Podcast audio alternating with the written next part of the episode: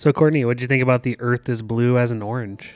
I think it's a really beautiful, intimate documentary about, um, a, you know, coping with trauma and coping with the uh, hardship of war. I am in love with this movie. There's a lot of war documentaries. I'll just say that. There's a lot of war documentaries. There's a lot of stuff about the horrible, you know, atrocious things that happen during war. And there's a lot of films that are focused on the combat. But rarely do we see films that are about how those people living in those places are just living their lives every day and how they're coping with the stress and the trauma and the uncertainty in these situations. And, you know, this is about a, a family, a single mother with her four children in Ukraine.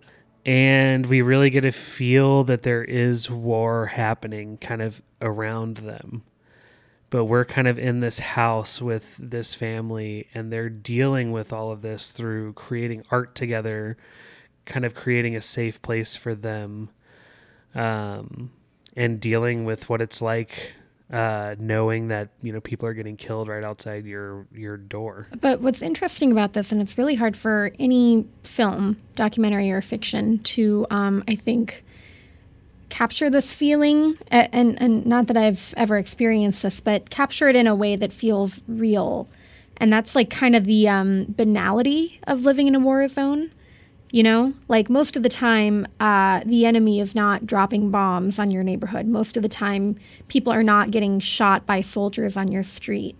Um, it's sort of this like constant sense of maybe not dread but at least um, lack of ease you know um, and that's something that I think about a lot when I think about people in Ukraine today. Which, by the way, um, I th- this movie came out in 2020. Um, the Donbass region of Ukraine has has uh, been I, I don't know if under siege is the right word, but the Donbass region of the, the region of Ukraine in which this film takes place has been experiencing violence for a number of years, way before the Russia Russia officially invaded Ukraine. Um, but I did do a double take when I saw the film's release date because I was like, oh right, there are people in that part of the world who have been experiencing this for experiencing this for much longer than just the last six months. But anyway, um, that is something I think about a lot when I think about people in active combat zones, and it's you know what what is it like to actually be alive? What is it like to live day to day life in those areas? And this film does a really beautiful job of exploring that.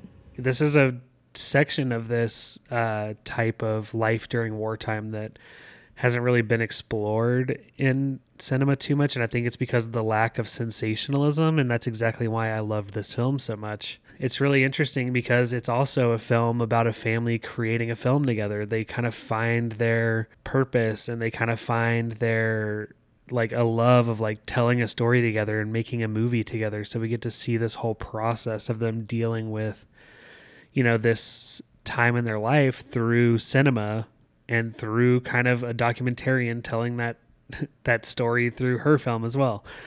Uh, and I just found that incredibly fascinating, and I think it just made you know the whole film more powerful, and it kind of culminates into like I think some really beautiful moments. It kind of reminds me of I interviewed Robert Greene not too long ago, and he was like, I don't know if you know, cinema can change the world right now, but it can definitely like help and change the people that participate in the filmmaking.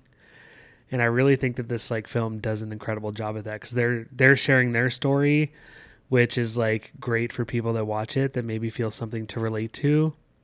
Uh, maybe it's like part of the situation they're going to. It ex- shines a light on the situation but it's also the process of making something that really gives you a sense of purpose that I think that this film captures really well. I don't know if I have anything to add to that. I think that was uh, that was pretty perfect. Сцена один, кадр один, рубль один. Вот. Не знаю, что.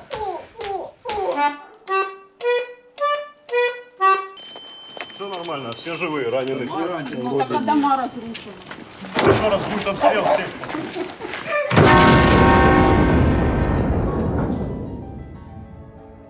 The Earth is Blue as an Orange is now available on the Criterion Channel or Kanopy.